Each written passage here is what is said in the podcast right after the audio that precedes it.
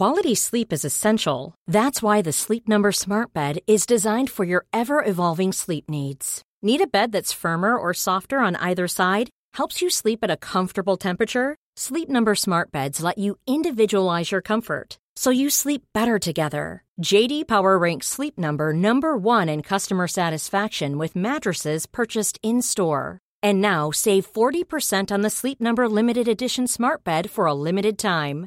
For JD Power 2023 award information, visit jdpower.com/awards. Only at Sleep Number stores or sleepnumber.com.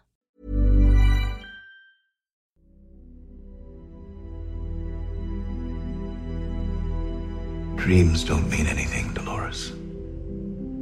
They're just noise. They're not real. What is real? That which is irreplaceable.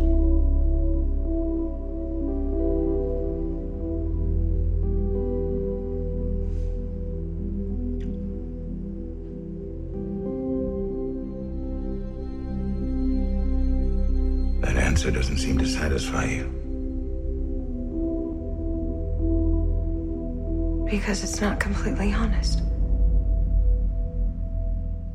Hello, everyone, and welcome to Decoding Westworld, a recap podcast about the HBO original series Westworld. I'm David Chen. I'm Joanna Robinson. Welcome to the show. What we do here on this podcast is we dive into every episode of the show Westworld. We talk about its plot in detail, but we do not spoil anything from future episodes, and that includes anything from the next time on preview that HBO usually shows after every episode. Uh, find more episodes of this podcast at decodingwestworld.com. You can also email us at decodingwestworld at gmail.com. We'd love to read your feedback there. Joanna Robinson, it's been an eventful week for the Decoding Westworld podcast. Bunch of things have happened. First of all, uh, our Kickstarter was fulfilled. Uh, we we met our goal on Kickstarter. Uh, so thank you all very much. We really appreciate it. Um, thanks to all of our listeners who decided, hey, uh, I want to hear Joanna Robinson and David Chen spoiling the new season of Westworld for me. No, I'm just joking. I think Um, you mean ruining. ruining, ruining. Uh, yeah, uh, a lot of people contributed, and we'll, you know, I'll say a word about the ruining. But uh, thank you, first of all, thank you so much to everyone who donated.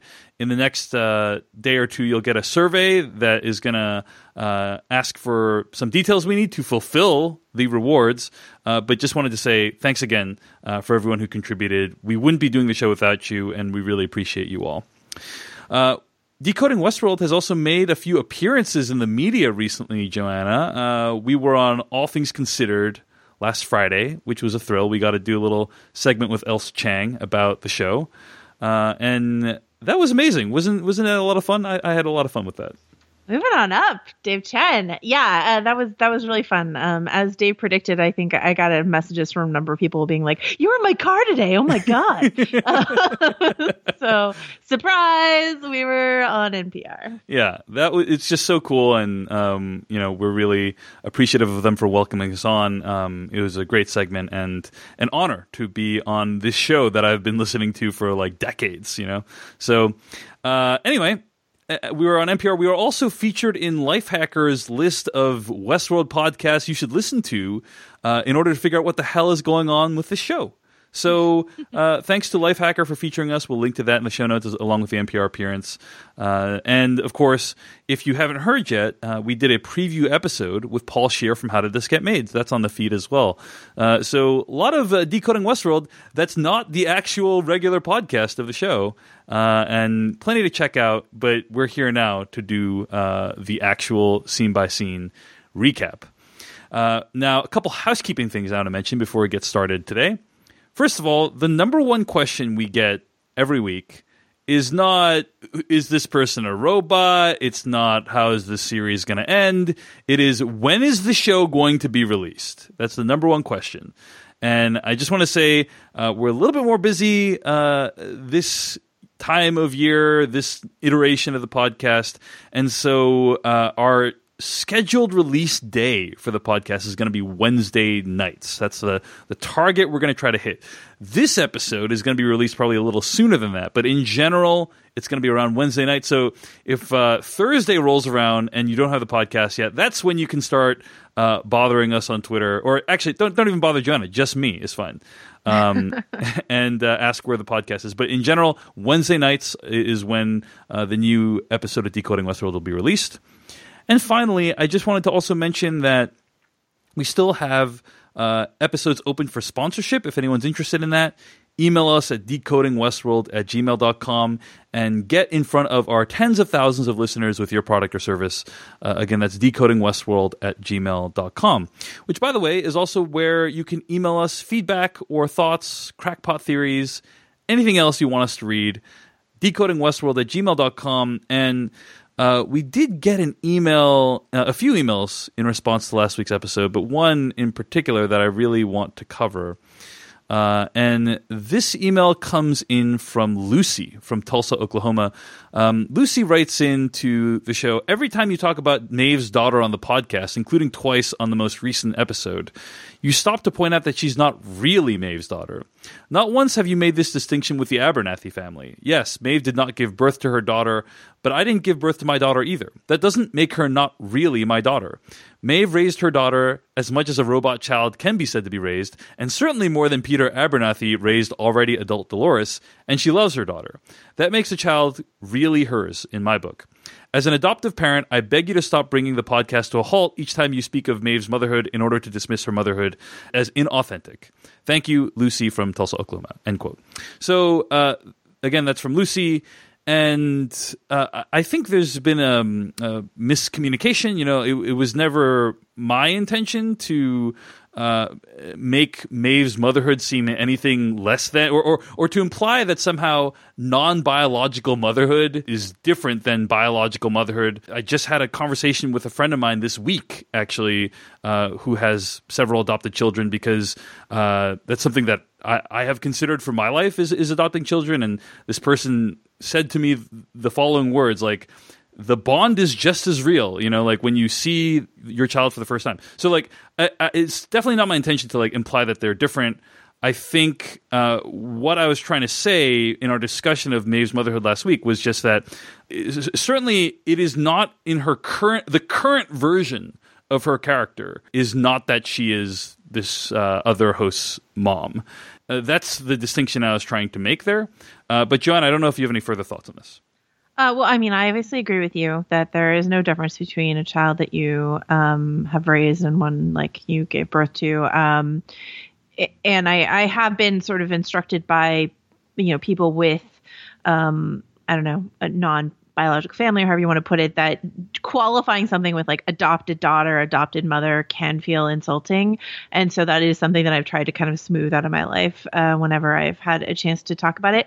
I do think it's worth talking about in terms of westworld um, Lucy's right that we didn't talk about it in terms of the Abernathy family, but that's mostly because the connection between Dolores um, and her father, who was played like just for one episode by uh, Louis Herthum as Peter Abernathy, has not been an important yeah. bond, at least so far. So it's not one that we've examined at all. But I think it's worth questioning every emotional bond that any host feels for another host. Yeah. So, like, um, I think in this episode, for example, it's worth questioning the bond between Teddy and Dolores. Like, what what that is? Is that programmed? Is that something else? Um, and so that's why I think um, it's worth questioning the connection Maeve feels to this um, young girl robot. Are there ways I can say where I say not her real daughter and don't sound like Lee Sizemore? Probably. So I will think about that. But like, um, I think I think that's the distinction. It's not quite the same, but I definitely don't want Lucy or anyone else listening uh, to feel like we don't think that um, you know her family is not every inch uh, the as genuine as another family. Right. So. Right. Exactly. Yeah. Anyway, uh, thanks for that email and the reminder, Lucy from uh, Tulsa, Oklahoma. You can always email us at decodingwestworld at gmail.com. Uh, we have a couple of other emails we want to get to as well later on in this episode. But let's dive into this episode of the show, season two, episode one, entitled Journey into Night. Now, before we even get to the, we haven't even gotten to the the first scene of the show. We're we're, we're at the title. We're at the title. We're going to go through the opening credits, then we're going to get to the first scene. But before we even get to any of that, the uh, episode title, "Journey into Night." Any uh, opinion on why, like, what why that title? It, it feels to me like a reference to Eugene O'Neill's "A Long Day's Journey into Night." Um, but I don't know if that is something. Yeah, I mean that's that's a natural sort of. I mean, for I don't know English majors or people who study theater, that seems like uh, the proper cl- of like phrase to fit it into. Also, a reminder that it's the name of Ford's narrative that he, you know, his final narrative. He called it "Journey into Night." Uh, right. Yeah, so yeah, yeah. if you want to, you could go back and watch the finale. I'm not talking about you, Dave. I know you did, but like anyone listening can wa- go back and watch the finale, and maybe you want to just like watch that end part where he talks about like what the final narrative is. You know, he talks about choice and you know a villain named Wyatt and all this sort of stuff. So you can um, maybe think about how this might be his narrative playing out. Yeah. Uh, also, I actually had a chance to see a play, uh, like a live version of Long Day's Journey tonight when I was in London on my honeymoon recently. Oh, nice. Which is a Congratulations. thank you. It is a three-hour and forty-five minute long play, or at least the version we saw was three hours and forty-five minutes. Apparently, the actual version is four hours and fifteen minutes, so we saw a cut-down version. Uh, and it's about it's like a autobiographical play that Eugene O'Neill wrote about his family and his mother's struggle with addiction. And the movie takes place over the course of, or the, the play takes place uh, over the course of 24 hours or so. And the family goes on a, on a journey of self discovery that's intense and unpleasant and reveals many dark truths about the the family history. Um, so I do wonder uh, if, if the, it is meant to be a, uh, a, a reference and, and how relevant that will be. Anyway, uh, let's talk about the opening credits, Joanna. I watched Westworld season two, episode one, in the best conditions possible. Yeah. At the gate of a cramped uh, LAX waiting Yeah. area. Purely cinematic. Exactly Uh, how the on Nolans iPad. intended it. Yes, yeah, yes. totally great. Um, Yes. I was I actually was in Los Angeles when uh, the premiere debuted online, and so I I had to make do with the resources I had to watch it, and um, uh, I was uh, you know opening up the tablet and got past the uh, got to the opening credits and thought, oh, time to skip these amazingly beautiful opening credits, and I uh, pressed fast forward a little bit, and then I realized that they are quite different than the season one opening credits. Um, so there are a few differences, and you have laid them out side by side in our show notes to great effect. I was like, our listeners will not let us get away with not talking about the opening credits. If I know our listeners, um, Uh, Joanna Robinson's uh, notes, like uh, people will in general probably never see these notes, uh, but they are a thing of beauty. And uh, I'm going to just read from the notes. I'm going to read directly verbatim from the notes here. Opening credits side by side. Making piano string, same. Making tendons, same. A running buffalo, running horse. Anyway, she's it's basically like the season one credits, and then like in all caps what the season two changes. actually, uh, the reverse. Strike that reverse. Oh, sorry. Yeah, yeah, you're right. Yeah. Uh, season two credits, and then like compared to what they were in season one. So there's a running buffalo now instead of a running horse. Mm-hmm. Uh, my guess is it's a foreshadowing of the fact that uh, we're going to have more buffalo in the show this season, uh, possibly related to the fact that there might be more um, Ghost Nation. Ghost Nation in, in Yes. the season. Uh, in season one, there was a uh, host couple copulating in the opening credits, um, but which you have articulately written as "sexy times." sure and did. Uh, in season two, it's a mother and child, which I think is uh, a foreshadowing, right, of the fact that Maeve's mother and child storyline is probably going to be very prominent this season, Mm-hmm. uh, even more prominent than it was last season. Uh, any, you know, I, I don't want to steal all the rest of your thunder here, Joanna. You want to point out some of the other changes? Um, well, we had there was this drowning motif in the first season opening credits where you've got um, you know, what we're nicknaming the Vitruvian Man, which is that um, Leon, uh, Leonardo da Vinci sort of um, how would you qualify that? I don't know. The the, the logo from Westworld of the man Right. sort of spread out on the hoop. You guys know what we're talking about. Yeah. Uh, in season one opening credits, that that that visual gets submerged in like what looks like milk, and we know that we saw sort of like that milky, gluey substance was very important in season one.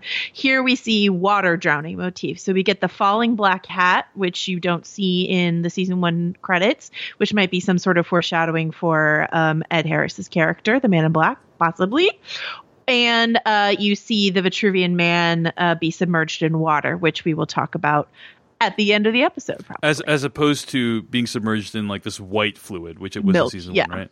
yeah. Um, and in both op- the both the season one and season two opening credits you have this like um these host hands playing the player piano and then they pull their hands up and the player piano is playing itself which is something that i will talk about later in the episode but that's like that has always been a westworld motif is like the player piano plays itself but who is the player et cetera et cetera so could blow your mind The episode begins with uh, a close up of Arnold's concerned face, right? The, and you have written in the show notes it's Arnold. So you're just assuming this is like a flashback, right? Which I think is a fair assumption. That yeah but see- uh, i mean like i'm not going to bet the entire farm on it yeah. really? You're not 100% sure? So, uh, this is a flashback to decades, 35 years ago, right? When Arnold was still alive and uh, talking with Dolores and kind of um, trying to uh, nurture her and, and get her to see if she could awaken and, and self actualize and become a real, a real girl or um, a real human. Uh, and they have a little conversation, which uh, we actually saw in, in the season two teaser trailer, where um, he talks about a dream he has. He says, "quote I dreamt I was on an ocean with you and the other others on the distant shore. Uh, you'd left me behind, and the waters were rising around me." And she asks him, "What's it mean?" And he says, "Dreams don't mean anything; they're just noise." Uh, later on, they talk about what is a dream. She asks him, "What is a dream?" Um, uh, and what is real? And he says, "What's real is that which is irreplaceable," uh, which is an answer that she does not find completely honest. She does not find it to be super satisfying. Uh, so, uh, and then the the scene concludes with him expressing fear about what she'll one day become and what what she's capable of. So, a lot of classic opaque uh, stuff going on in the opening scene. Any Yeah. thoughts on what is happening and, and, and why we're being shown this at this point in the show? Um, I mean, just I don't know, so they could have three timelines again. Um, I think we can loop back to talking about this when we get to the end of the episode. Um, but I mean, I feel pretty confident that this is Arnold and Dolores, Yeah. but um, given something we'll learn later in the episode, like uh, you know, let's let's just be frequently questioning the nature of our reality. We should also talk about. Um, I don't believe they did this last year, and um, other people have sort of corroborated that.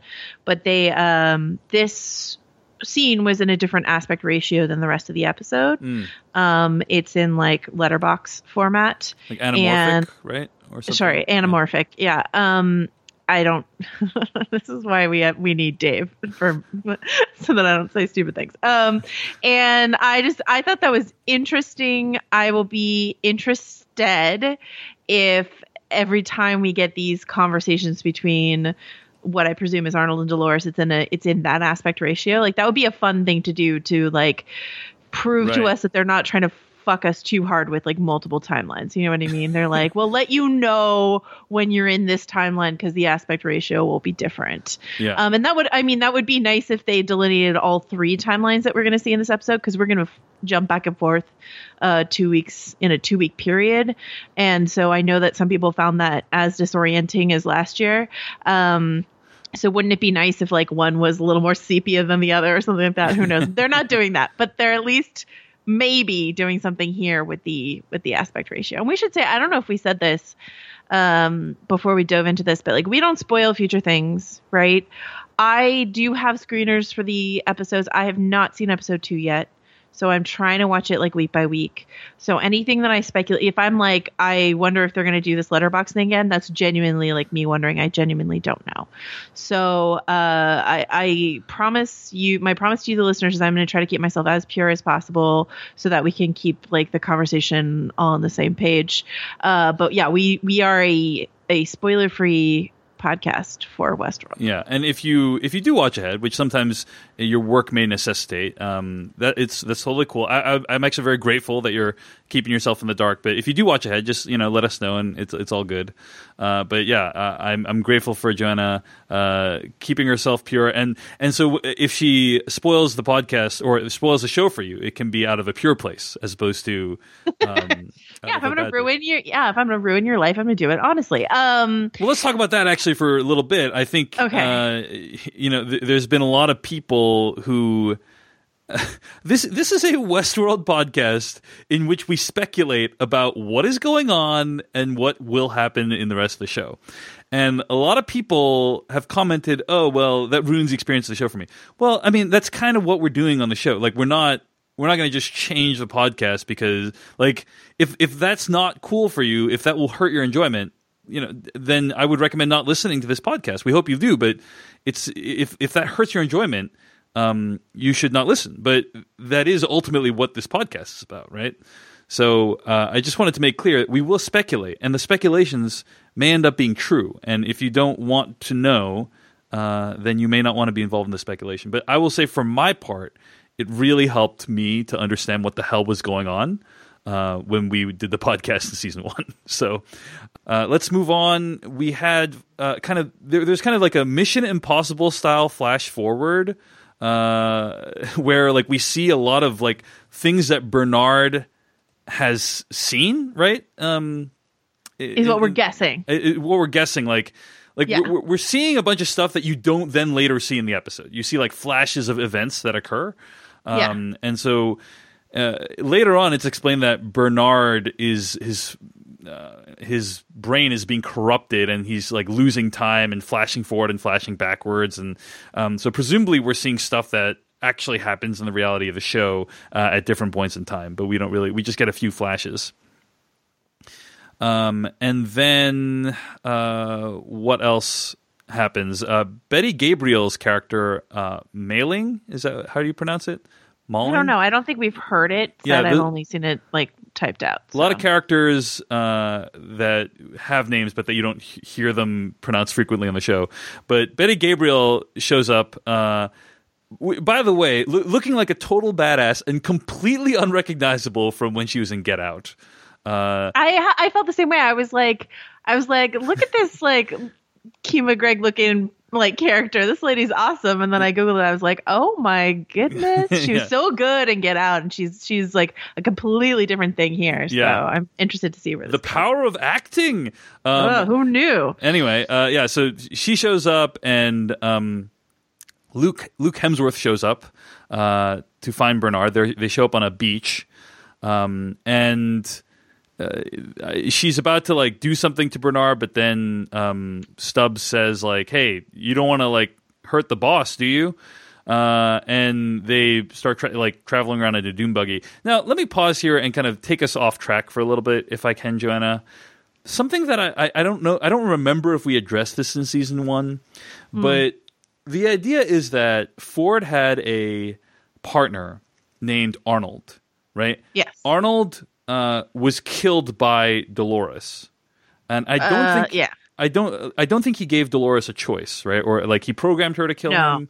Um, and it was it was like by merging her programming with another character called Wyatt, right? Like that was why she was violently motivated to to kill Arnold. So then I don't know that there ever was a character like a distinct character. Yeah, there was like there might not have been a robot sure. called Wyatt, but there was like a character called like yes. a, the idea of a character called Wyatt, right? Right. Correct. And then Ford builds a host that looks exactly like Arnold, but names him Bernard. And then Bernard like travels around the park, is treated as a human, has a lot of power over Westworld.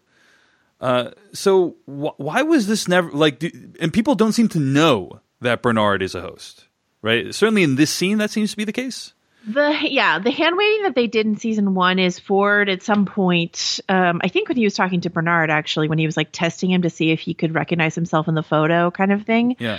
He said something like, "This thing happened with my partner Arnold, and it was like so bad that Delos scrubbed all evidence of his existence. Like uh, he's gone, so they. Yeah, yeah. erased him." So like the hand waving thing they did in season one is that like Delos basically erased a person who looked like a human that looked like Jeffrey Wright from all existence, all digital, you know, whatever. And I don't know how long Ford waited before he built his like robot version of his friend. Yeah. Um like maybe some time passed before he he tried to build this new uh this you know tried to build Bernard.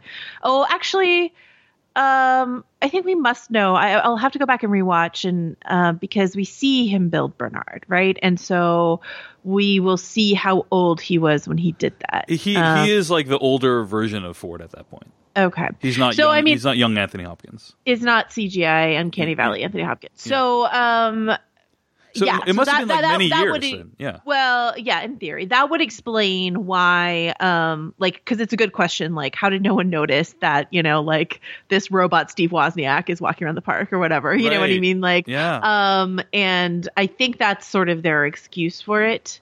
Um, but yeah, Ford was the only one, and then I guess um, Dolores, who knew he was a host, and then Maeve figured it out and told Felix. So like, oh, Maeve's little pack knows that Ford's a host, uh, or knows that Bernard's a host. Uh, Dolores knows, and that's it. So yeah, it just seemed to me yeah. weird that they wouldn't be checking everyone for whether or not they're hosts. But I guess you know, like Stubbs, Luke Hemsworth, the uh, or the um, the most useless of the Hemsworths, Hey. is pre- pre- pre- like We went over this last year. preventing. I will have no sullying of Luke Hemsworth. he like he it. is preventing Betty Gabriel from discovering Bernard's true nature, and so Yeah. Aside from, as another character puts it, presiding over the largest loss of human life in uh, a Delos Right. property, uh, he's also allowing a host to infiltrate human ranks. Uh, so I don't know. Doesn't seem like he's really great at this job. Job well done. Um, the, you you mentioned his uh, hey, you don't want to shoot the boss. Uh, that's a callback to season one that I didn't realize until you just said it, which is like at the beginning of season one. They, I think in the pilot, they go down into cold storage and there's like something weird going on and like guns are drawn. And then I believe it's Bernard's like, you don't want to shoot the boss, do you? And it's Anthony Hopkins Ford, like down in the cold storage. Oh, that's I'd right. forgotten about that callback. But, um, yeah so i mean uh you know we'll we'll discuss this more as the episode goes on but bernard like needs to conceal his his robot nature but but and bernard is also actually i'll save that for later yeah Okay. Um, so we also see that uh, Betty Gabriel has these uh, playing cards, right, that have high-ranking officials on them. Presumably, this is a board. Like season one ended with this board meeting that got that ended up becoming a bloodbath, and so they're trying to locate super high power people. Um, by the way, as a as a random aside, in general, it's not. Uh, typical for boards to have like hundreds of people, which apparently this board does, right? Uh, boards are usually not that large, but for the for the sake of this thing, you know, Delos is a big corporation. Maybe there's a big board for for Westworld or whatever. well i mean i don't like later in the episode strand says there are still hundreds of people left in this park right, but i think the board would just be who is at that party Right, but that's still that's still a lot of people for a board. well thing, and they're plus if, if they have like plus ones yeah, and cut it in half. I mean, it's still big, but it's not like hundreds, is what I would We need say. an expert in organizational behavior, basically. to uh, anyone who like has sat on boards, like email us and let us know. Uh, so we see them in a dune buggy. I do want to uh, call out, like, love the dune buggies as a way of traveling around Westworld. Uh, love the score in in these opening scenes, which uh, reminded me a lot of. Uh, Jóhann Jóhannsson's score for Sicario, this very kind of like ambient sound, like thrumming, um, very synth heavy. Uh, thought is very creepy and very like disorienting to hear. Uh, and then we see that there's like a battleship offshore, and there's this uh, uh, disagreement with uh, Chinese soldiers. You you put here Chinese question mark soldiers in, in the show notes. Uh, that is Chinese that that dude's speaking. I can confirm. Yeah, I'm sorry. I wrote those a while ago. I wrote those when I I wrote those off a screener, and I was like, I was asking a bunch of people who would watch the screener. I was like, that is Chinese, right? Like, I don't want to like just write Chinese and Yes. not like it sounds like Chinese to me, but I want to get it wrong. Yeah. And like nobody I talked to knew, and they were like, why Well- don't you rec- why don't you record it and send it to someone? I was like, yeah, or I'll just wait. I'll just yeah. wait. uh, you know? will just wait, or you know, I don't know. You you may host a podcast with a dude that might know. Um, you could, you know, no, shoot me after you saw the well, what oh yeah, it's because I hadn't seen the episode yet. right? Yeah. yeah, yeah, yeah. Okay. Well, anyway, I can confirm it's Chinese. Yeah. Um, and uh, I, basically, people have concluded that uh, the island is located in the Pacific somewhere, and Delos may be leasing it off uh, the Chinese government. I've seen that as an explanation. Yeah, Um, there was there was an interesting thing last season. Um, the Finnish subtitles on on HBO Go. Uh, when Maeve was like looking at her piece of paper that says like you know Park One Sector 15, 15 or whatever. Yeah. Uh, these Finnish subtitles actually did like a longitude latitude uh, as subtitles underneath, and they it it uh, pointed to an island in the South China Sea. Wow. Uh, yeah, and so like people couldn't tell if that was like a goof or what. Um, like maybe at one point Maeve's paper said longitude latitude instead of you know sector one, you know, and then they decided to change it because they didn't want it to like be that specific or whatever. But the subtitles were left over from earlier. But anyway, it was a it's a place called Mischief Reef. Uh, which is a fun name for anything. It's a man-made island in South China Sea, and uh, so you know that's a fun possibility. I don't think it's supposed to literally be that, but I, I, you know, it seems very I- plausible. Yeah. I, I wrote about it this week and I was like, this seems to me to sort of destroy the theory that it's on Mars somewhere. And then someone like, well, actually, actually me on Twitter and was like, well, actually, you know, could still be Mars, but like China owns that section of Mars. I'm like, sure, maybe. Okay. but I really do feel like this is Jonah Nolan and Lisa Joy trying to tell you like, hey guys, it's not on Mars. Like that's what this scene felt like to me. Right, or as as Paul Scheer put it, you know, uh, I'm paraphrasing, but it basically like, does it even matter if it's on Mars or not? You know, like, um, does it change the dynamics of the show that much? I, I, I don't know. I don't think it does really at this point. Um, I mean, if it was taking place in another galaxy, like, would that really change that much about what you're getting out of the show? I don't know. Um, so during the course of this sequence, we find out that this is basically several weeks after the slaughter at the end of season one has occurred, when when Bernard is waking up on the beach, um, and we are introduced to a couple new characters. Uh, there is a head of operations of Delos, right? Uh, Yeah. Gustaf Gustaf Skarsgård or Gustaf Skarsgård, Gustaf, yeah. and uh, uh, Who's the character's name is Karl Strand. Karl Strand, right? And then Antoine Costa plays, uh, or uh, the, the tech is named Antoine Costa. He's played by Faraz. Faraz. You guys are getting a great preview of all the your names that we're going to butcher. I think it's Ferris Ferris. Ferris Ferris. There Yeah, you go.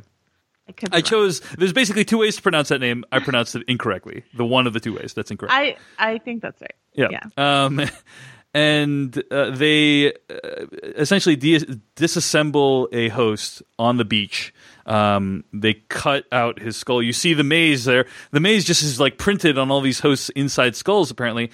And uh, and then they uh, look at what that host saw in his last moments, and you see that it's Dolores who has come to brutally um, end his life.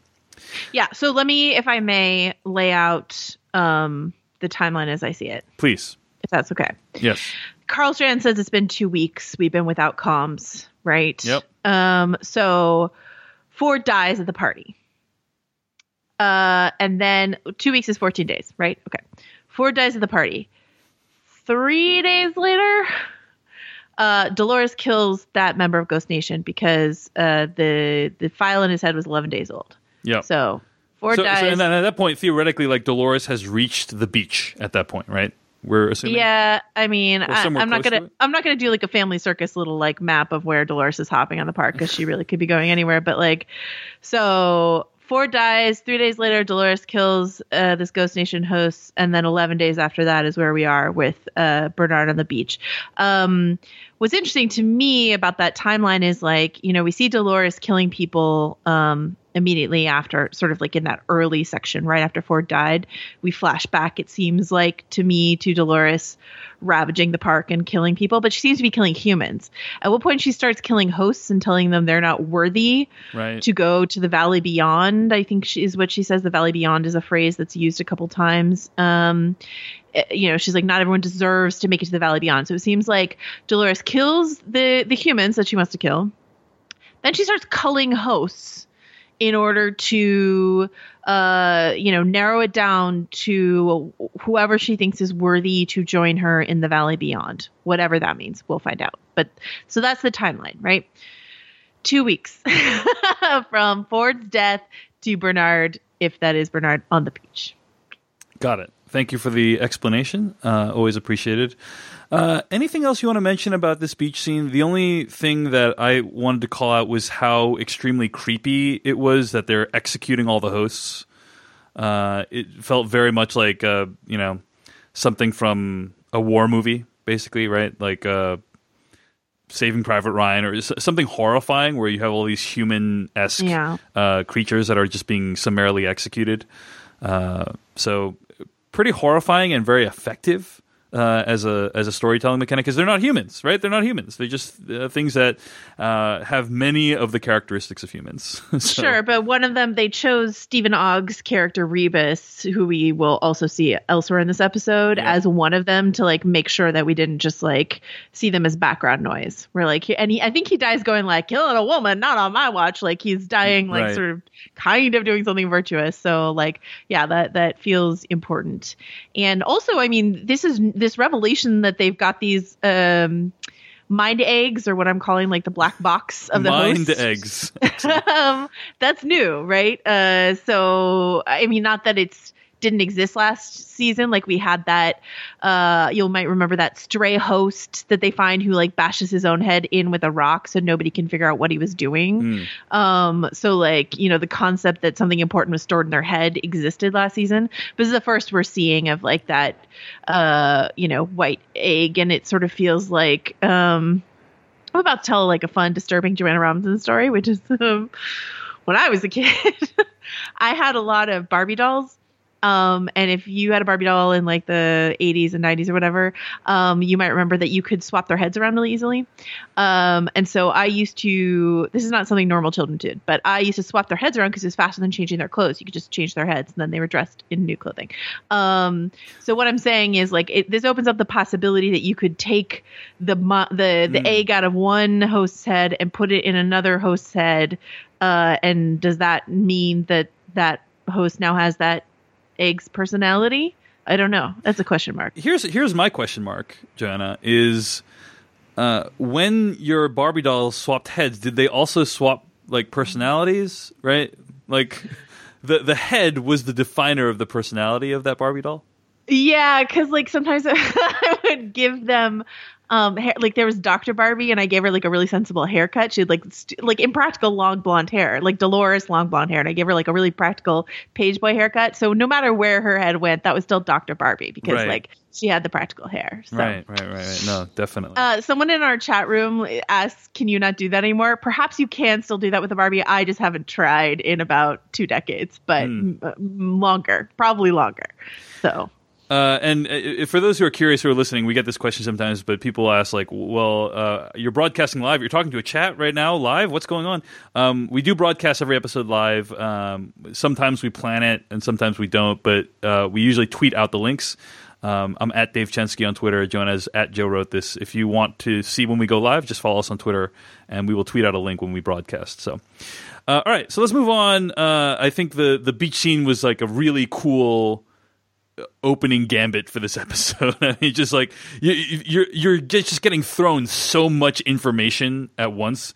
Uh, Right. It's very you, you know it's very much like you are Bernard and and just taking all this in new characters. The only thing that I, that I thought was kind of um, uh, that I think the show will have to work hard to justify is why the nece- like why the need to introduce all these new characters like this um, Karl Strand character, this uh, Antoine Costa character. Uh, like, couldn't Stubbs be doing all these things? You know what I mean? Like, why not have Stubbs do all that stuff? Like, why do you need new characters to do this stuff? It doesn't really. I'm curious how they're going to justify that because it just feels like uh, Stubbs is now like completely useless. Do you know what I mean? Um, and uh, we already had a ton of characters in the show. I, I, don't know why you need to introduce new ones. So, uh, we'll see where where Karl Strand's storyline is going to take him. But uh, let's move on. We cut to uh, two weeks ago, the immediate aftermath of Dolores opening fire uh, on the board of directors, and then the other hosts swarming uh, the place and just terrorizing everyone. Um, and Bernard says like all these hosts they're off their old loop. Um, uh, we see Bernard starting to like kind of flip out as the episode goes on. He, he, has hand tremors, his eyes start glitching out, and we start seeing it in this barn scene. Um, we also see uh, the milk bottle bandit. Uh, as you put here, shooting a woman in her formal wear, like uh, presumably one of the board members. I, I, want to stop here and say I am impressed with this show's commitment to having all these board members run around in the middle of the desert uh, getting assassinated while wearing formal wear. Like that's just uh, I love the juxtaposition and um, it, it, it's just like tough shooting conditions to be out in the middle of the desert wearing a tux and running away from killer robots. You know that's just tough to do. So, uh, and it is like a genuinely terrifying uh, when we see this host execute this woman, and uh, it's the first of many executions in this episode. Um, right. So this is this is Rebus again, Steven Ogg's character. You can tell because he has the most amazing mustache. Right. Well, great facial second hair. Most, second most amazing. I think the the bartender, the Mariposa, had the best mustache. But um, he in the season finale last year he was at the party getting uh like Teddy was shooting glasses off of his head and the ho- and like a guest like one of the board members like shot him in the shoulder and they're all like ah isn't this fun uh so it's like turnabout is fair play right uh he is now shooting the glass off of this woman's head and then kills her um and you know that that to me felt like very typically like violent delights violent ends. The violent delight that those guests had in the party in the finale this is the violent end of that. Mm. so um yeah. You also call out here that there's a, a dude that's in a tux uh, and you're questioning whether he's on one of those playing cards from earlier right yeah, it ends up not really mattering because he dies pretty quickly. so I don't really care if he's on the playing cards. yeah. Uh, so anyway, um, they're they're talking about like how they're gonna get out of this situation. Um, and uh, they reveal that there's like exit points throughout the park, right? Uh, and so they make their escape. But before they do that, this kind of stable hand comes in, and they're like, "We got to kill this guy because he's a host, and we don't know if he's going to freak out on us." And so they they quote unquote murder this stable hand, and Bernard tries to uh, protect him. Um, and as uh, what's her name, uh, Charlotte says, "You you want to be a hero? Don't sacrifice yourself for the merchandise." Uh, she says coldly to mm-hmm. Bernard, uh, who she may or may not realize is a host. So. I don't think she does. I don't think she knows that Bernard is a host.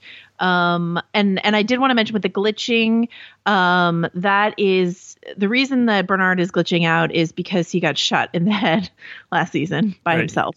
He and, Ford and, Ford for, uh, Ford forced him to shoot himself in the head, right? Yeah, and so like Felix, um, patched him up, but he's like, I'm not sure how long this is going to stick. Right. right. And so mm-hmm. like this seems to be the like degradation, the the fallout from that. Right. Um, and we see this goo coming out of his ear, the milky goo. Um, you know, which like evokes spinal fluid. it's pretty gross. Yeah. So yeah. Uh, so then we cut to the player piano, uh, which starts playing, and it's the entertainer, um, and then uh, the the piano player is dead next to it. We see, and everyone is dead. What did you make of them choosing the entertainer for this episode, Joanna, as the as the uh, piano cover. I guess it's not even a cover; it's just a performance. Some Joplin, it's just some classic Joplin. I thought it was kind of fun that, like, you know, we usually we're used to like some sort of pop song being played on the player piano, but they're like, why don't we give you some actual ragtime? Here you go. Um, and I liked the way that the orchestration like kicks in as it opens wide up into the park. I thought it was right. really beautiful. Um, but the fact that the the guy playing the piano is dead. Um, I think feeds into this whole question of like the player piano, like because that guy with the gray beard on the ground is the guy who's usually occasionally playing the piano, and so um, you know Ford has this line last season where he says. Um, the piano doesn't merely, you know, doesn't kill the player just because he doesn't like the music or something like that. Like by way of saying, like, you hosts can't kill me just because you don't like me. Um, which of course is later exactly what happens. But um, so I don't know what they're exactly what they're trying to say, but I'm just like keep keep chewing over that like player piano player uh, metaphor in your mind to see where it leads you. you Let know? me submit this to you, Joanna. Uh, All right. uh, Let me try and overanalyze this, okay? And you tell me. Ready. Okay, so I think the idea of uh, like one of the many uh, things that the player piano songs evokes, right? There, there's some many of them are beautiful tracks, like player player piano versions of modern pop songs, uh, which I guess by the by the point in time that Westworld is taking place would be oldies, right? Whenever that Right, is happening. right. Uh, but it's this fusion of the old and new, the modern and um, the classic, right? That you have this player piano that is synthesizing this, this stuff from um, modern day, very much like the park is taking in um, people from the present day and, and kind of becoming its own new thing right? It, it's not just the hosts who are stuck in this old time period. It's like all these new people bringing in their new ideas and their modern uh, sensibilities into this old park. Um, but now that the inmates are running the asylum and the hosts have taken over, we get the entertainer, which is a song that is actually from that time period, uh, and that uh, shows that the the old, the classic, the vicious. Um, you know the the the frontier life that many would find incredibly brutal by today's standards has taken over. What do you think? I like it. Uh, the Entertainer was ri- written. The aristocrats. the Entertainer was written in 1902, so like a I think a little later than what we're seeing in Sweetwater, but like I still like your point. Sorry to like well actually I don't know don't like Sweetwater's supposed to be a little right we're like immediately post Civil War. Um, still, um, uh, uh, still older than Black Hole Sun. sure, uh, correct, absolutely correct. Yeah. All right. Uh, so what else happens here? Oh yeah, we have this scene where Dolores is being totally vicious to uh, Delos' guests. She does the monologue, and she's like, she has this really creepy thing. Like, but we see a lot of evil Dolores throughout the course of this episode. She's gunning people down, looking like a total badass. Um, gives this long speech where people you're wondering like, is she gonna just outright murder these people? Is she gonna hang them? Like, what's happening? Uh, and she says a few things like she talks about how her own character, her personality, is a fusion of two different personalities, right? Um, Of this um, uh, ranch uh, hand. Ranch Hand's daughter, and how it's a fusion of Wyatt, and and she rejects both of those personalities. She's like, I'm I'm transcending my programming of those two people. I'm becoming my own thing, uh, and then kind of leaves them standing there hanging by this rope, and potentially like if they get tired, they'll die. Um, so super creepy scene. What else did you think about this uh, this sequence? Um, something. I mean, I don't. I actually don't love it. I have to say, like, I'm not sure how I feel about this plot line for Dolores. Like, Evan Rachel Wood is doing amazing stuff with what she's given, but I hope we see a, little bit more nuance for her going forward. Um, not. I don't know about nuance. I don't know. I just. I don't love watching Dolores in this mode, and maybe that's that's what I get for I don't know, whatever season one. but um, something something uh, interesting that uh, James Hibberd pointed out on Entertainment Weekly, and I honestly don't know if he's operating with like extra knowledge or not. But he pointed out that the that the way she left those uh, humans sort of perched on these crucifixes with a noose around their necks and their hands tied in front of them, they could actually easily reach up and take the noose off of their neck. That's something that had not occurred to me. And so he he was sort of saying like his interpretation of that and once again i don't know if he's working with insider knowledge on this but his interpretation of that is like dolores is doing that for show and she's not really out there murdering humans I don't know if I agree. I mean, we certainly see Talulah Riley's character, uh, Angela, out there murdering humans ruthlessly. So, like, the bots are definitely killing humans. They killed, definitely killed humans at the cocktail party. I don't know why she would make a distinction here. Um, that seems like maybe just a, a goof of rope play. Um, but yeah, uh, I, yeah, I don't know. I don't, I don't love it, and I also don't love that she. I think this is a, a thing that a lot of people liked, and I didn't for some reason. But she goes, you know, these violet delights have violet ends is something that she says to the guy when she has like her the gun in his mouth. And then later, when he's like, you know, they're like, please stop, have mercy, or whatever, she's like, it doesn't look like anything to me. And I was like, Dolores, how are you going to drop two major show catchphrases in the span of like three minutes? Like, it's really? a bit much, don't you think, Dolores? a, a little much. it's a bit much. Did Lee Sizemore write this scene? Like, what's going on? So, yeah, I don't know. There's part of you that wants to hurt, to kill. That's why you created us. This place. To be prisoners to your own desires. But now you're a prisoner to mine.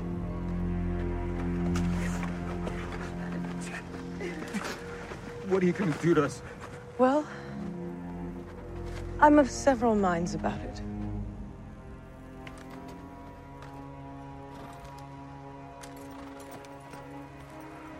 The rancher's daughter looks to see the beauty in you. Possibilities.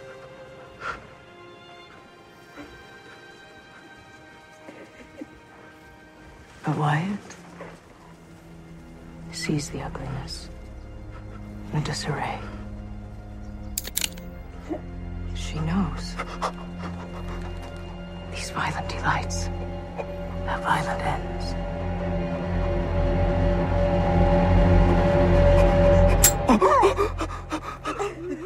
I think my only beef with this, I, I, I think she's awesome. I didn't really have a problem with it. I agree. I agree with you that she didn't like. It's con- shows making a conscious decision that she didn't kill these people.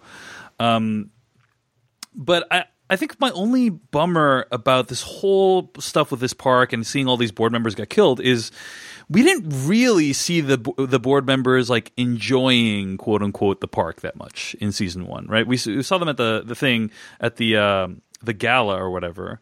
But I kind of just wish that the board members had had had more character, like uh, had been introduced earlier, because their deaths are essentially meaningless, right? The the only the only reason you feel for them at all is that they're they're human and they act really pathetic and beg for their lives, right? Like it's only because of that that like it's evoking that that um, visceral primal part of you that wants to not see another human get tortured to death. But uh, other, than that, like from a from a plot perspective, the the deaths are like completely meaningless. Like you don't you don't care about any of these people. And I wish that um that right. We, only basically only have Charlotte. Right. I wish we had just, we you know, like Yeah. that we had introduced, like, you don't even need to, like, name the character. Do you know what I mean? You could have just seen, like, in season one, you could have seen, like, this one board member goes back a, a lot of times because he likes murdering this one host over and over again. And now, uh, turnabout being fair play, like, then we see this character reappear, you know, like, th- that could have been, like, a cool moment, but instead it's just, like, all these people I don't care about getting ruthlessly slaughtered. Um, yeah, uh, the chat people are reminding us about the about William, obviously the like ultimate board member who enjoyed himself in the park in season one, I guess. Um, Ed Harris's character. So, uh, but I I hear what you're saying. Like we don't know any of these people who are like perched on these uh, crucifixes or whatever. They're they're randos in this episode. We Yeah. will have Charlotte and William as like representatives of the Delos board, um, and and we'll see how their fates play out. But in this episode, the carnage that we see are just like nameless uh, people in formal wear. So So uh, we see Ed Harris waking up in this scene uh, in th- this episode, and um, he there's a little action scene where like a Delos employee. St- First of all, they're calling him Bill now, right? So because they can actually refer to his name now that we don't have this charade of who he is. yeah, yeah. Uh, and uh, th- there's this kind of really cool action scene where Ed Harris kills these two hosts. But yeah, you, you see how brutal these board members like. y- We we, we kind of see a reference to the outside world. He's like, you know, my lawyers are going to have your ass before like this guy gets murdered and shot in the head. yeah. And then he goes inside this cabin, which maybe maybe it's his personal cabin. Do we assume that, right?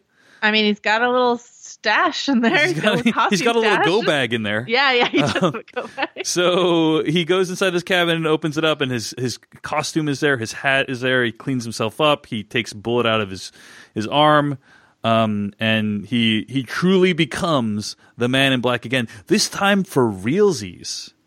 Um, so uh, there's also a scene later on in the episode. Can I skip forward to this uh, part where Yeah. he encounters young robotic Ford, who calls him William, um, and this is this is right. Ford programmed this robot to be a young version of him. When he talks, you kind of hear Anthony Hopkins' voice overlaid on top of this guy's this kid's yeah, voice. this, and this is another thing I learned from Hibberd is that uh, Hopkins definitely did record that dialogue. Hopkins is not filming in season two, but he uh, came back to record dialogue. Yeah. Uh, also, we should point out that like earlier on, you saw um, Hopkins' dead body with like maggots eating away in his face.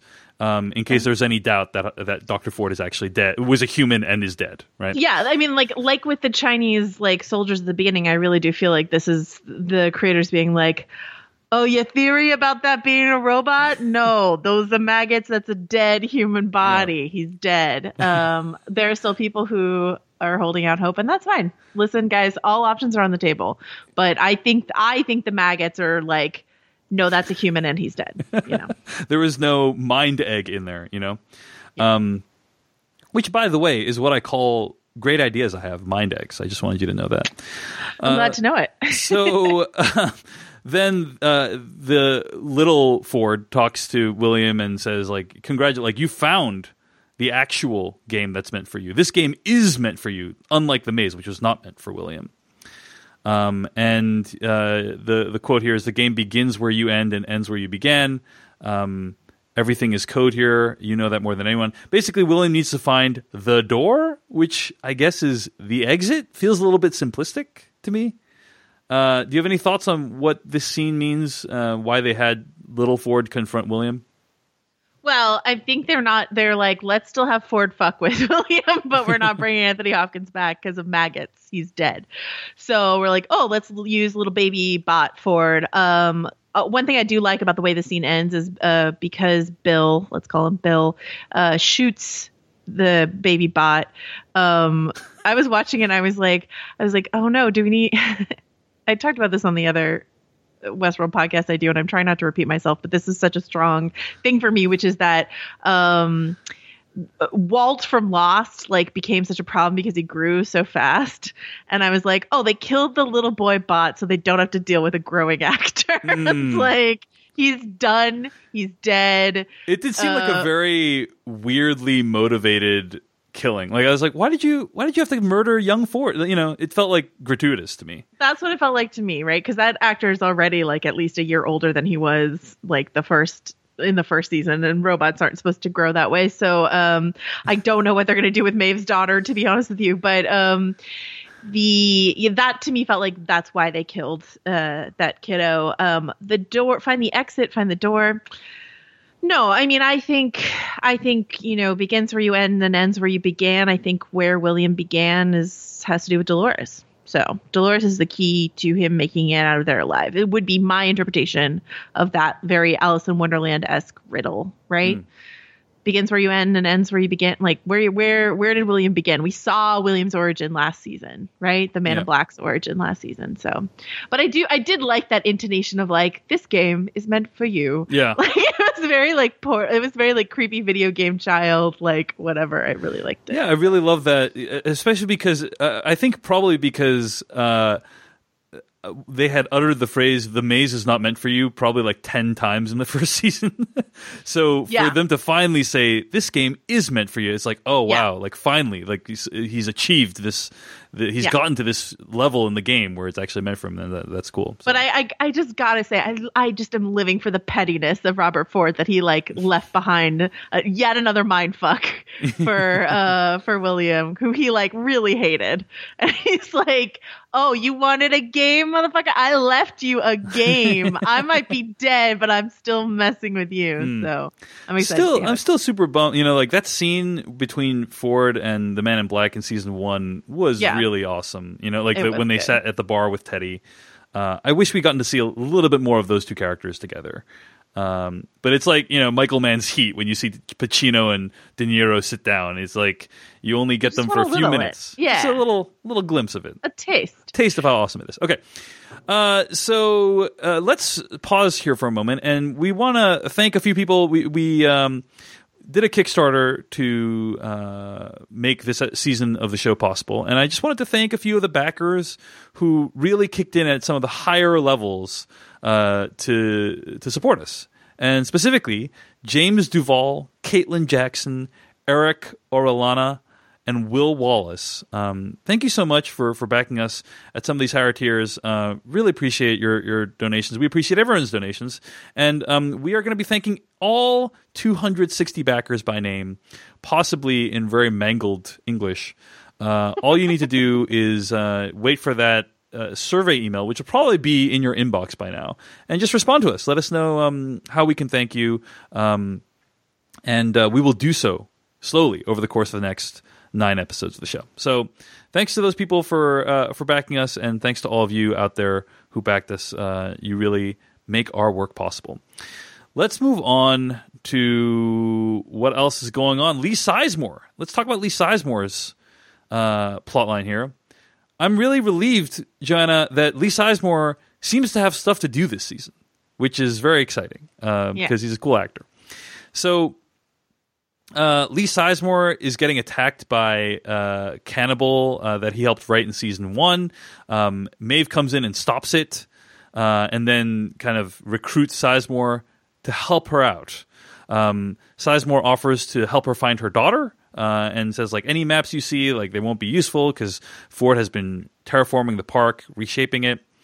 Sizemore takes her to the control room, and uh, the system is all messed up. Like, uh, like I think I don't remember seeing everyone in the control room get slaughtered. I, I feel like I, in season one, I feel like the door closed and the the techs were protected, but I guess that's no longer true anymore. Um, and then Sizemore exp- like reads her note and tries to find her daughter and sees that uh, uh, he- the daughter is in sector 15 which is not exactly for adrenaline junkies very kid friendly and pastoral uh, and kind of he, he talks disparagingly of uh, or uh, not disparagingly but like very cavalierly mentions, you know, like, oh, I, th- I thought your skills were wasted back then. Still talking about Maeve as though she's a host and not um, a uh, like a conscious creature with thoughts and dreams of her own, right? Um, so before we continue, any thoughts on this whole sequence with Sizemore and and uh, Maeve teaming up with them? Yeah, I think what I mean, I think Sizemore worked best last season when he was bumping off like uh really strong female characters like Right. Charlotte and Teresa. Yep. And so they're like, ooh, well let's put him with Maeve. Yeah. like it does. It works really, really well. Uh this I Simon Quarterman who plays Lee Sizemore, like, you know, Sizemore's not a character you like, but I love watching uh Quarterman do him and I think this is a really good use of him. And so I'm I'm really excited to see sort of what happens here. Um we you know, we should mention I guess like I don't know if you were going to mention the whole like May finding Hector um and then them getting dressed um, this is something we'll see again later with Charlotte and Bernard. But what it seems to me is that um, the best way to move through the park right now, given the way that the hosts are are gunning down people in formal wear, is to get in some to some cowboy gear. Uh, that is a like I I think that they don't explicitly say it, but it seems to me like the hosts are programmed to shoot people in formal wear rather than um, just humans. Because Charlotte later puts on like some cowboy gear, which is just like maybe more practical than the gown she's wearing. But like we also see Maeve and Hector and uh, Lee all, uh, you know, they're gonna get into cowboy gear as well. Um, another thing is like this is another theory. Another theory at the end of last season was that Maeve's daughter would be in like one of the other worlds, like Shogun World or something like that.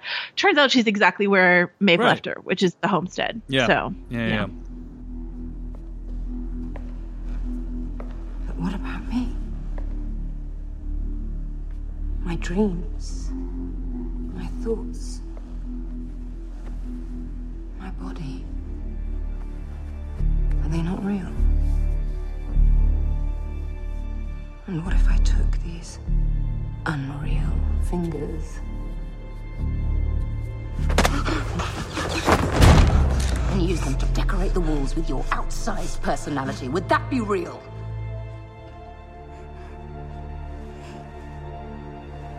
And fuck your directions. You're going to take me to my daughter. Uh, there's a few other sequences with with Maeve and Sizemore. Um, they encounter some of the guards from Delos. I mean, I, I had forgotten how ineffective the security at Delos was before I rewatched season one, but uh, you know, there's certain things you need to accept for the show to work for you, right? One of them is that humankind has developed this extremely advanced robotic technology and so on. Uh, but the idea, like Delos, just feels like a really poorly run, or Del- Westworld, I guess, as a park, just feels extremely poorly run. That they that they wouldn't have considered this exact possibility, which would be the first thing anyone should consider when you're when you think to yourself, "I want to start a park that has a ton of robots running around with weapons."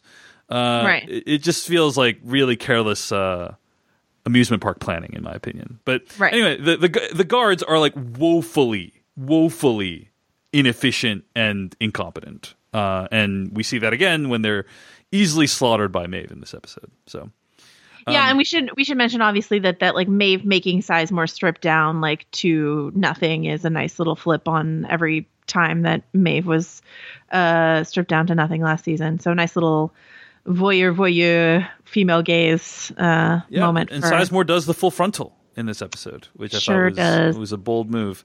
Uh, but also. The, there was um you're, you're talking there was a the, the biggest laugh line from the episode for me was uh when she says to Sizemore like i i first of all Sizemore betrays her which I thought dude are you insane you've seen this woman can control robots is incredibly smart um and he tries to like tip the authorities off and then she says to him uh, if you try that again I will relieve you of your most precious organ and feed it to you though it won't make much of a meal and then Sizemore says, "I wrote that for you," and, and then she says something like, "It's a bit much, I think." Right? like a bit broad or something yeah, like it's a that. bit broad, right? Which I thought was hilarious. But then I thought about it, and I was like, "Wait, what? What context would Maeve, the uh, brothel owner, have had to say that line?" You know? Maybe, Oh, and he, she was very defensive of um her girls in Hmm. in in like in the saloon. She would threaten dudes all the time. right, right. So that that seemed very in character to Malone, to Maeve the saloon madam to me. But like, yeah, Sizemore's delivery of like, I wrote that line for you was like so good. Yeah, it, good. it is just kind of like, um, you know what? The, a lot of it reminded me of actually. Did you ever see that movie Alien Covenant? I sure have. Yes. Right. We may have even spoken about it at some point. but uh, the opening scene of Alien Covenant shows the creation of the robot David, played by uh, Michael Fassbender. And without going too much into it, during the course of that scene, like it's his first, he's he's just being born into the world, David. Right. This is first like scene being alive. And during the course of that short scene, he realizes that uh, he is in many ways more advanced than his creator. And uh, that, that's a theme of that movie, but I, it's definitely a theme of this show as well. That I'm very curious to see how it will be fleshed out in this season. Is the idea that like the the relationship between the creator and creation, and how one may be superior to the other, or how one may be able to transcend the other. Um, and that line uh, with you know, I wrote you that line like. Um, kind of brought that theme to the forefront for me, and of course, it, it's prevalent throughout the rest of the episode as well. So, uh, okay, what else? Yeah, you, you, we talked about a little bit how she recruits uh, Hector again. Hector, who, by the way, super understanding, given that Maeve left him behind to die at the end of last season, but still a devoted follower of her. Uh, and she recruits Hector to help find the daughter, and then they kind of dress up in the cowboy outfit. Anything else you want to say about the Maeve Sizemore storyline? No, I'm just uh, you know this this happened on Lost all the time, um, where you just reshuffle groups of people and you get like certain um chem you know chemistry off of certain people Right. working together. I'm talking about the TV show Lost. Yeah, Um, different permutations of the of no characters. no spoilers for Dave, who I think hasn't seen Lost. Um, but I never thought about the Maeve Sizemore pairing, and I'm like deeply excited for it. Add, Yeah. add a little Hector in there, great. I'm hoping they find Armistice too before they go back in the park. Who knows? But uh, yeah, I'm I'm like all of a sudden really. I mean, I was always excited to see whatever Maeve had to do, but um, Yeah, the, si- the Sizemore Maeve pairing is definitely a great decision so far. I, I- I mean, Sizemore made more of an impression on me in this episode than he did in the entire season one. I would say. yeah. Um, so there's this just there's this great shot, and HBO knows it because they released it as one of the stills from the episode, where like they walk into the map room and like Sizemore's plan of like this is going to be my insurance, I can help her read this map, she won't kill me, is blown, and he's got this like, um, like oh shit sad look on his face. And she's got this like what a bitch like um another another fun mess you've gotten me into like look on her face. Mm. and it's just and they're just standing there. And um yeah so i'm excited all right so then the only other plotline i think we need to cover is this whole um charlotte and bernard storyline that happens right? They they're they're out there they're trying to find uh, a place to get safe. There's this really pretty terrible scene, in my opinion, where the they're with these board members, and one of the board members says, "At last, we're saved," and I'm just like, "That guy's gonna die," you know? That was pretty bad. uh, and then Bernard is like, "No, Charlotte, come over here," and they somehow yes. escape the tech. It's it is a pretty rough scene pretty rough scene. Uh, it was pretty silly, but we we get we get Angela Talulah Riley's character wearing a crown of thorns, kind of for mm. I don't know why. Um, but you know she's she's dishing up some some nice Jesus imagery there, I suppose. And, and uh, executes that woman brutally, you know. Yeah, yeah, it's it's rough brutal. stuff. Yeah, yeah. but that's again, uh, you know, I, I don't want to harp on this too much, but I just feel like, oh man, that scene would have been so much more powerful if you had seen that woman before or had some context for who that woman was, right? Um, and when when you see them executing the hosts uh, on the beach, and you, are talking about how um, that that host that we recognize is there, uh, Rebus is there, right? And like that scene is so much more effective because you know who Rebus is, you've seen him before. Uh, I just wish we'd gotten a little bit more of the board members and that they were slightly less cartoonish um, in the show. So they go underground. Uh, they find uh, a part of the park that they can uh, be be protected. A hidden this is another part that lab. cracked me up a little bit. Like I don't mind that there are secret labs in the park because like Ford had secret labs, so Charlotte has a secret lab. That's fine. But like, it's she literally like moves a rock and there's like a lever and she pulls it and this thing goes out of the ground. That's how things work in Westworld. Like I'm not complaining; it's consistent. It just was like kind of funny. She's like, I think it's right around here. It is. It's a lever in, under a rock in the ground. Let's go. Yeah. Um, so yeah, so they go to this secret lab. I mean, I it's secret, like Bernard doesn't know about it. I I feel very certain that Ford knew as he told Teresa last season, Ford knows everything that's happening in his park. So Charlotte might think this was a secret off the grid lab, but I'm pretty sure Ford knew exactly what the hell she was doing. So a few revelations in this uh, secret lab. We see them harvesting uh, guest DNA, right? In yeah. you know like it's it's crazy that a multinational corporation would be harvesting users data what? in ways that might be advantageous buried in the terms of service somewhere? I know it's not buried in the terms of service we can take your dna too. And uh, we see drone hosts which i thought was a really cool concept brought to life very yeah. well yeah. Uh, it's just a, dudes in suits. And I got to say, I really love dudes in suits. I talked about this on, I don't know if you saw the Netflix series Lost in Space, but the robot character that they have on, on that series uh, is definitely a, just a dude in a suit.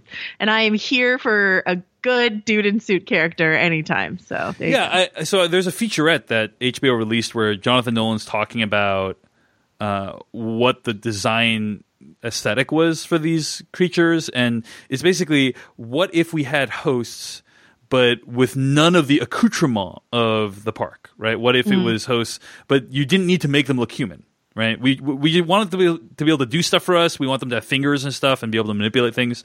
But uh, we don't need to dress them up in clothes. We don't need them to have faces or skin or anything like that.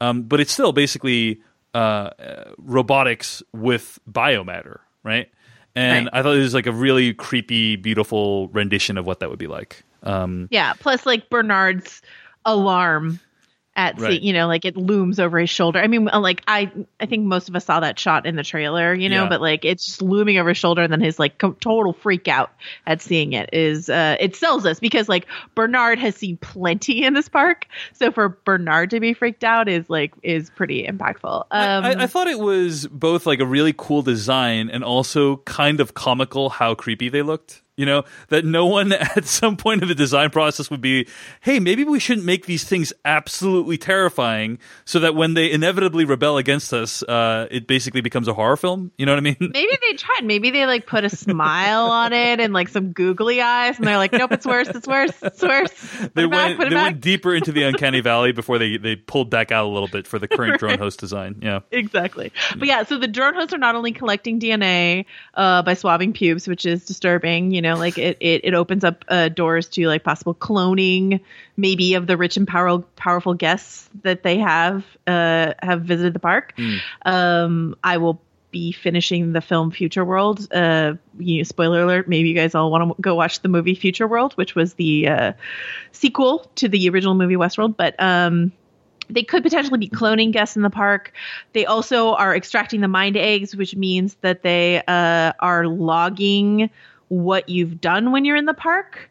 So, like, let's say, let's say you're the president of the United States and you've gone to Westworld and you've had sex with robot 'cause that's what people do, and uh, and you've done a bunch of other stuff, maybe involving urine, I don't know, whatever.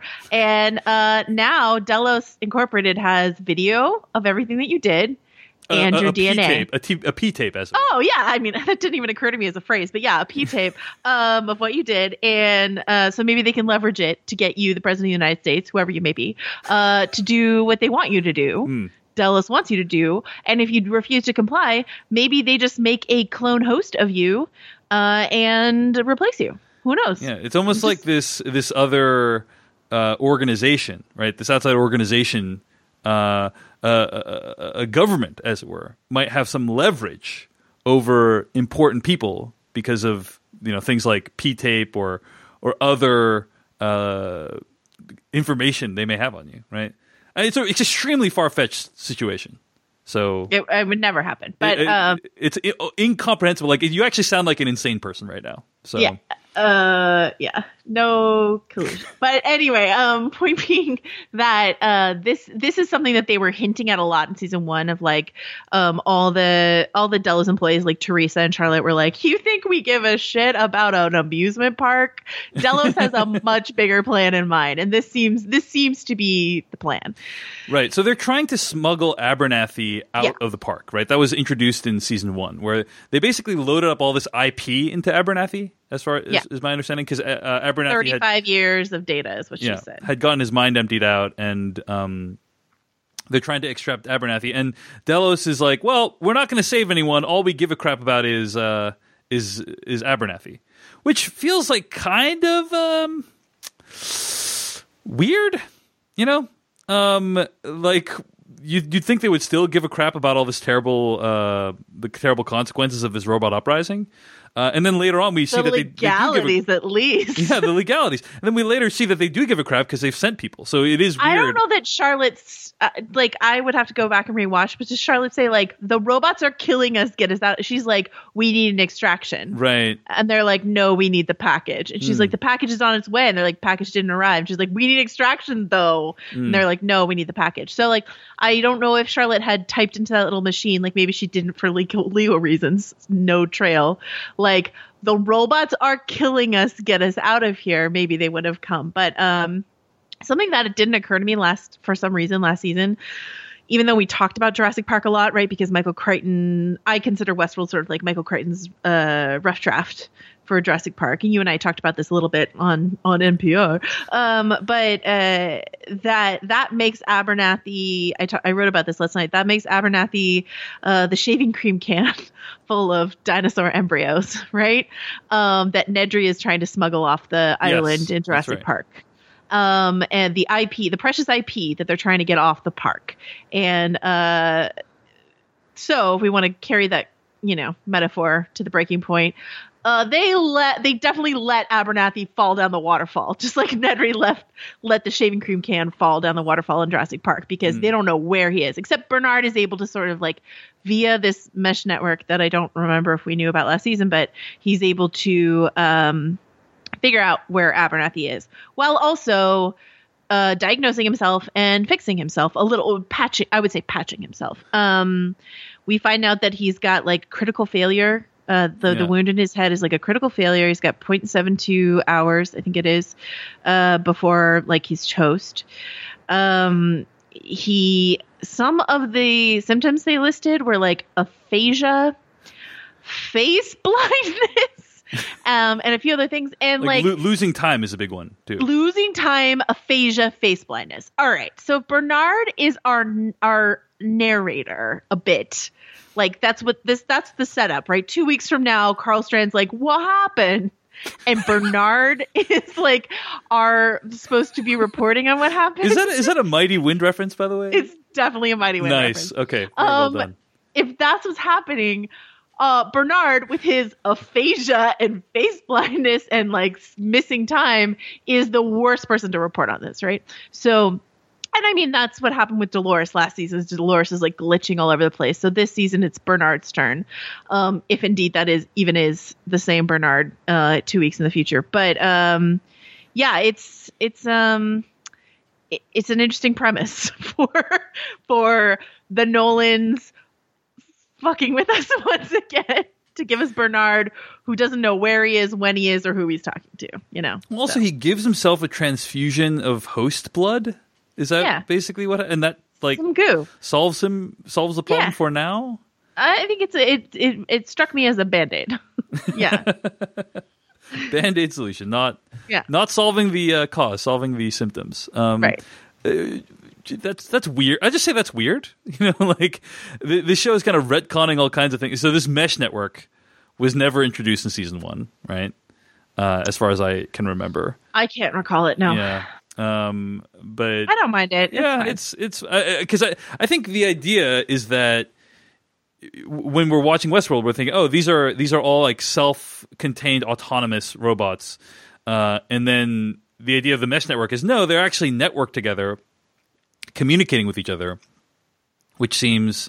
Uh, like it would be, it would be helpful. It, you know, that it does seem like it would be useful, but yeah, it does feel like a very Star Trekky thing that they just invented to to explain this plot thing. So, anyway, a lot of a lot of people in the chat room are confused about the transfusion.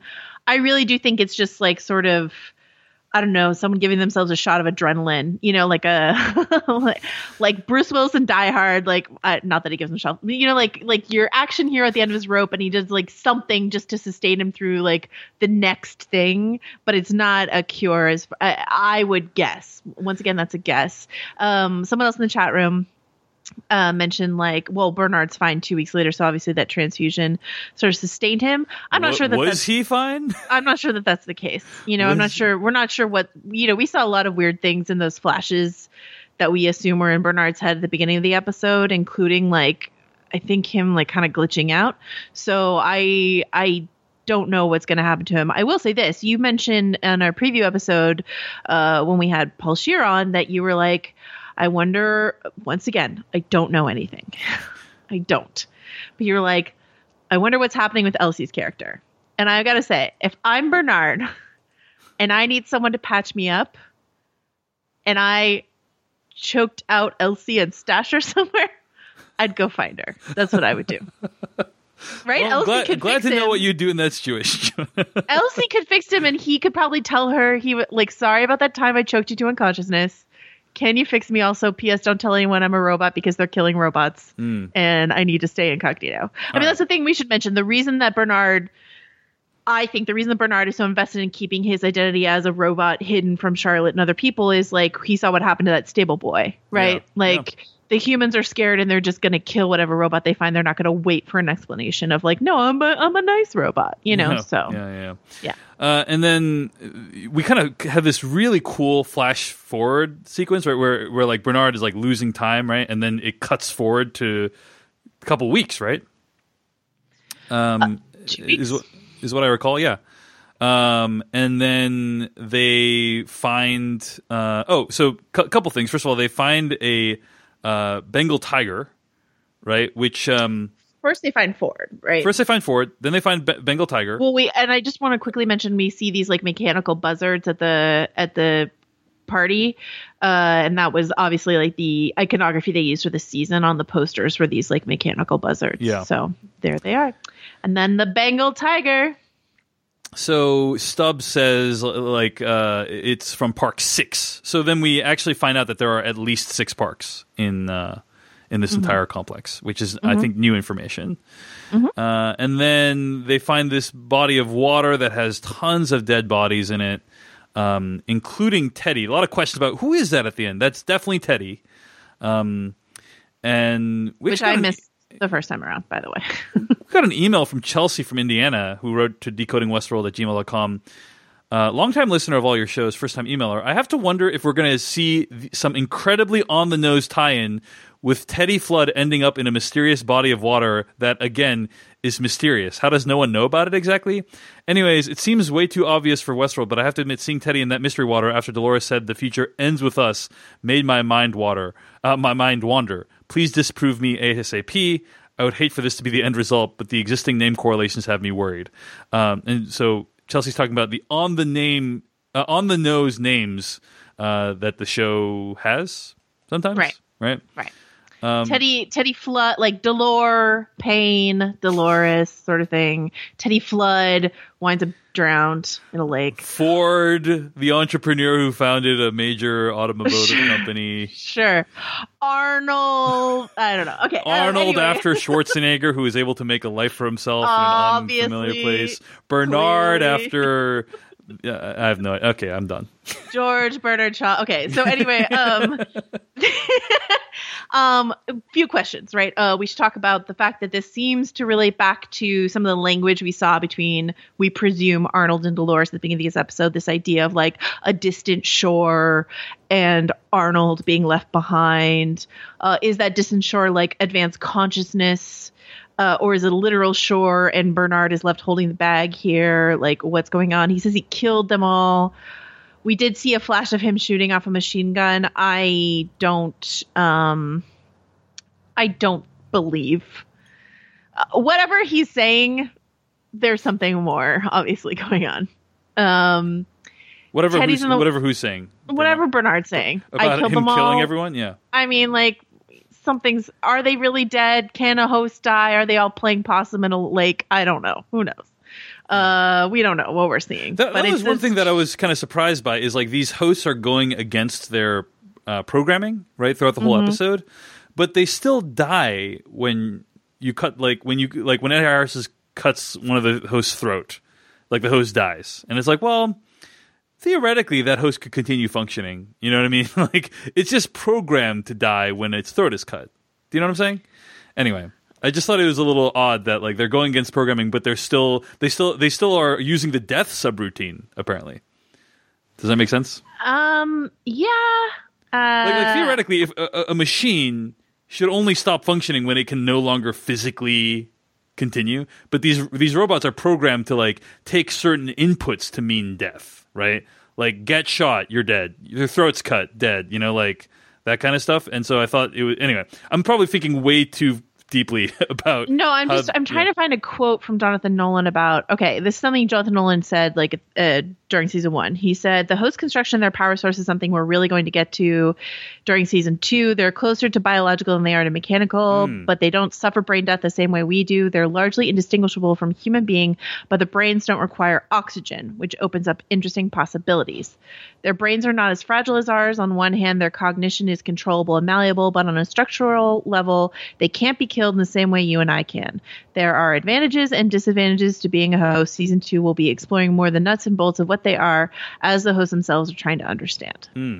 So, Got it. uh, I'm not sure that fully answers uh, our questions, uh, but at least the Nolan Nolan says like we're thinking about it. I, and I will withhold judgment before I cluck my tongue and say uh, that they did a bad job of uh, of reasoning how Hmm. these hosts would behave in a rebellion situation. Anyway, Joanna, sorry I derailed you a little bit. Uh, we were just talking about this final scene with um, what what it actually means. Did Bernard actually kill all these hosts? That kind of stuff.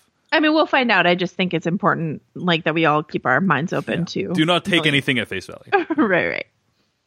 Also, there's a final scene with Teddy and Dolores. They have a chat. Um, he says, "You know, we've ridden ten miles. All we've seen is blood. Is this really what you want?" Uh, and Dolores makes some very vague remarks about how, like, I see everything clearly: the past, present, and future. It all ends with you and me. and then she says, "We got to show you. We got to show you this thing, Teddy. Got to show you this thing." And then I don't think we see the thing that she shows him, right? Um, yeah, not yet. Yeah. Any uh, so any other thoughts on on that? So you just wanted to cover off on that before we wrap up with overall thoughts on the episode. But anything else you want to mention about the Dolores Teddy plotline? No, that's it. All right. Well, I think that's everything. That's a lot. Uh, a lot of stuff happened this episode.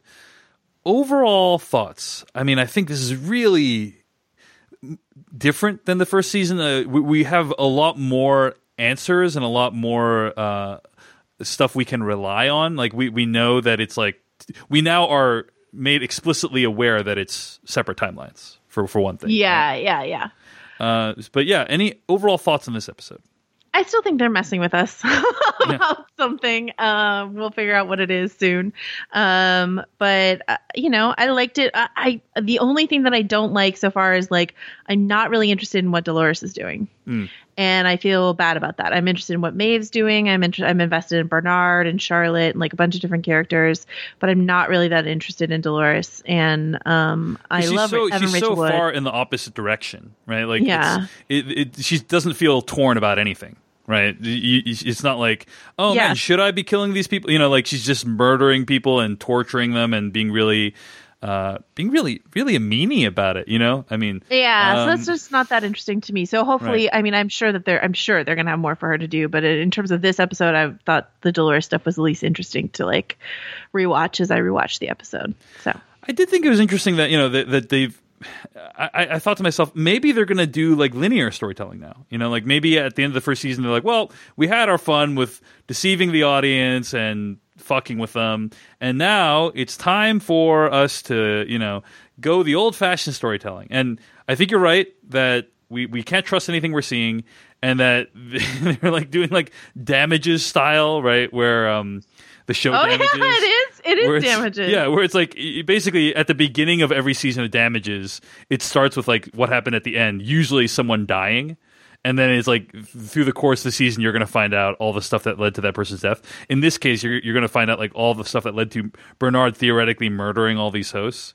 Um, so you know the, the the show sets up these conflict these questions right these questions that theoretically it's going to answer you know uh, why did bernard murder all these things what is going to happen with dolores um, when she reaches the outside world you know if she ever gets there what what is what does she mean when she says it ends with you and me teddy um, how did teddy end up dead um, what's gonna is Maeve gonna find her daughter? What's gonna happen at that point? So it sets up all these questions, and I think uh, they're interesting questions to me.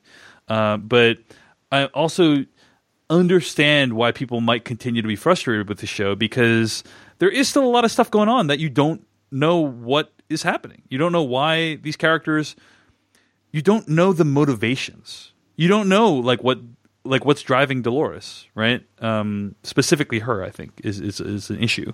Yeah, um, Stephanie in the chat room also mentioned um, Bill, the Man in Black, and I also don't care about him, to be honest with you. Right, right. Um, And there's really no knock on Ed Harris or Evan Rachel Wood, who I like so much, but Yeah. uh, like at least in this episode, I'm like I don't really care. yeah, like is this thing like you know, you is this thing find the exit? Like what's the door? You know, like what what is his journey now? Um, so I but I am emotionally invested in Maeve. Like you're, Yeah. you're, you're like we don't know what these people's motivations are, whatever. Like Bernard, it, despite the fact that he is like the most uh, obviously a robot because of the way he's glitching out, I do care about him because like Bernard, Bernard is ultimately a pretty sympathetic character.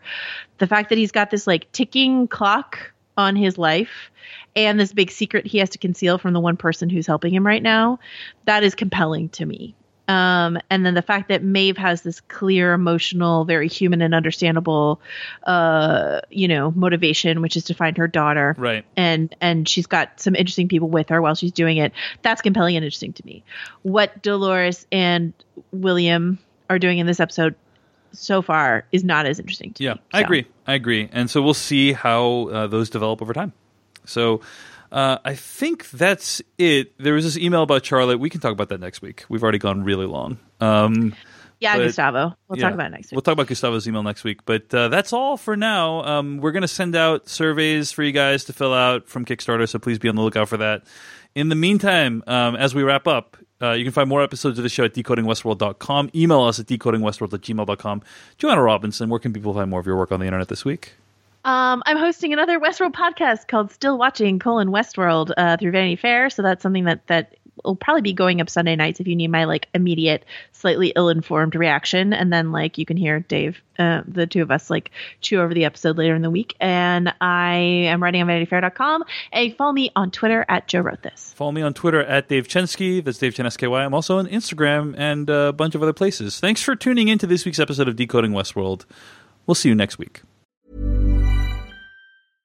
Want flexibility? Take yoga. Want flexibility with your health insurance? Check out United Healthcare Insurance Plans. Underwritten by Golden Rule Insurance Company, they offer flexible, budget friendly medical, dental, and vision coverage that may be right for you. More at uh1.com.